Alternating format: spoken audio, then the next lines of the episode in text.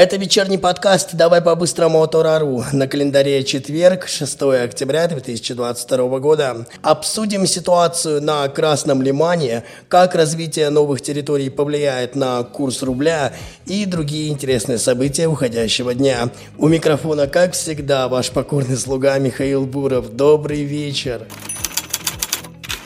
Не утихают обсуждения вокруг ситуации на Красном Лимане, и начнем мы сегодняшний выпуск вот с такой интересной новости. Казаки 208-го казачьего полка направились в наступление на Красный Лиман. Об этом сообщает военный корреспондент Евгений Лисицын. Он написал в своем телеграм-канале, что казаки уже успели освободить населенный пункт Деброва. Сейчас вооруженные силы России продолжают стягивать подкрепления на линии обороны. Также сообщается, что в освобождении Красного Лимана участвует батальон добровольцев «Барс». Сейчас они под натиском превосходящих сил противника заняли новые рубежи обороны. Ведется непрерывная работа по укреплению позиций. Также ежедневно на этот участок участок перебрасываются подразделения добровольцев из ЛНР. Подходит как пехота, так и техника. Интенсивно работает и наша артиллерия.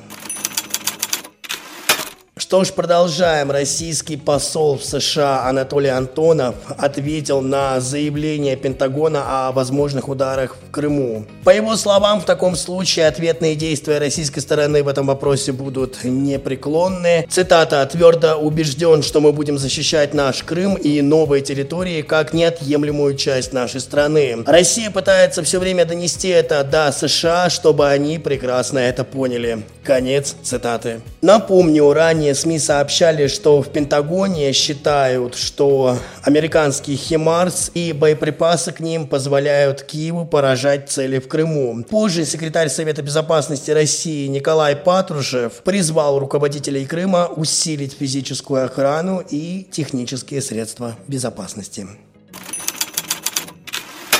В Госдуме предложили изымать автомобили у россиян, бегущих от мобилизации. С таким заявлением выступил депутат Госдумы от партии «Единая Россия» Олег Морозов. Он призвал срочно ввести поправки в законодательство. Присоединение к России новых территорий повысит курс рубля, так считает кандидат экономических наук Михаил Беляев. Цитата. «Возможно еще большая стабилизация национальной валюты. Если экономика станет стабильнее после появления новых субъектов за счет новых инвестиционных проектов, то и национальная валюта станет крепче». А завершим мы сегодняшний выпуск истории из родных регионов Урару.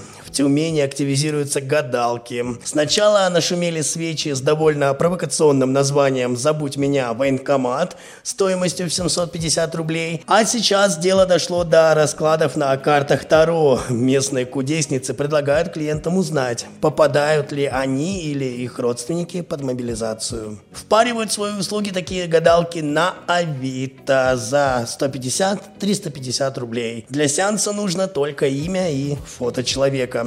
Казалось бы, вершат судьбы мужиков за цену обычной чашки хорошего кофе. И даже если такой прогноз не сбудется, финансово сильно никто не пострадает. А вот теперь представьте, если у одной такой колдуньи в день, ну, предположим, 10 клиентов, это уже 3,5 тысячи рублей. И вот уже вроде как легкий заработок. Карты пораскидала и продукты на всю семью закупила. Поэтому призываю вас, дорогие слушатели, думать головой и не попадаться на подобную удочку. Ведь, как говорится, спрос рождает предложение. А если уж сильно верите в эзотерику, лучше обратитесь к проверенным людям.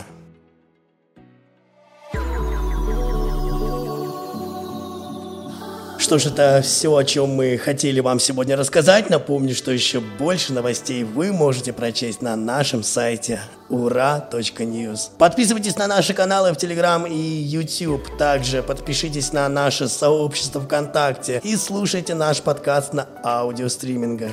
Встретимся завтра в 18.00 по Москве, чтобы обсудить самые яркие события дня. Это был подкаст «Давай по-быстрому» и Михаил Буров.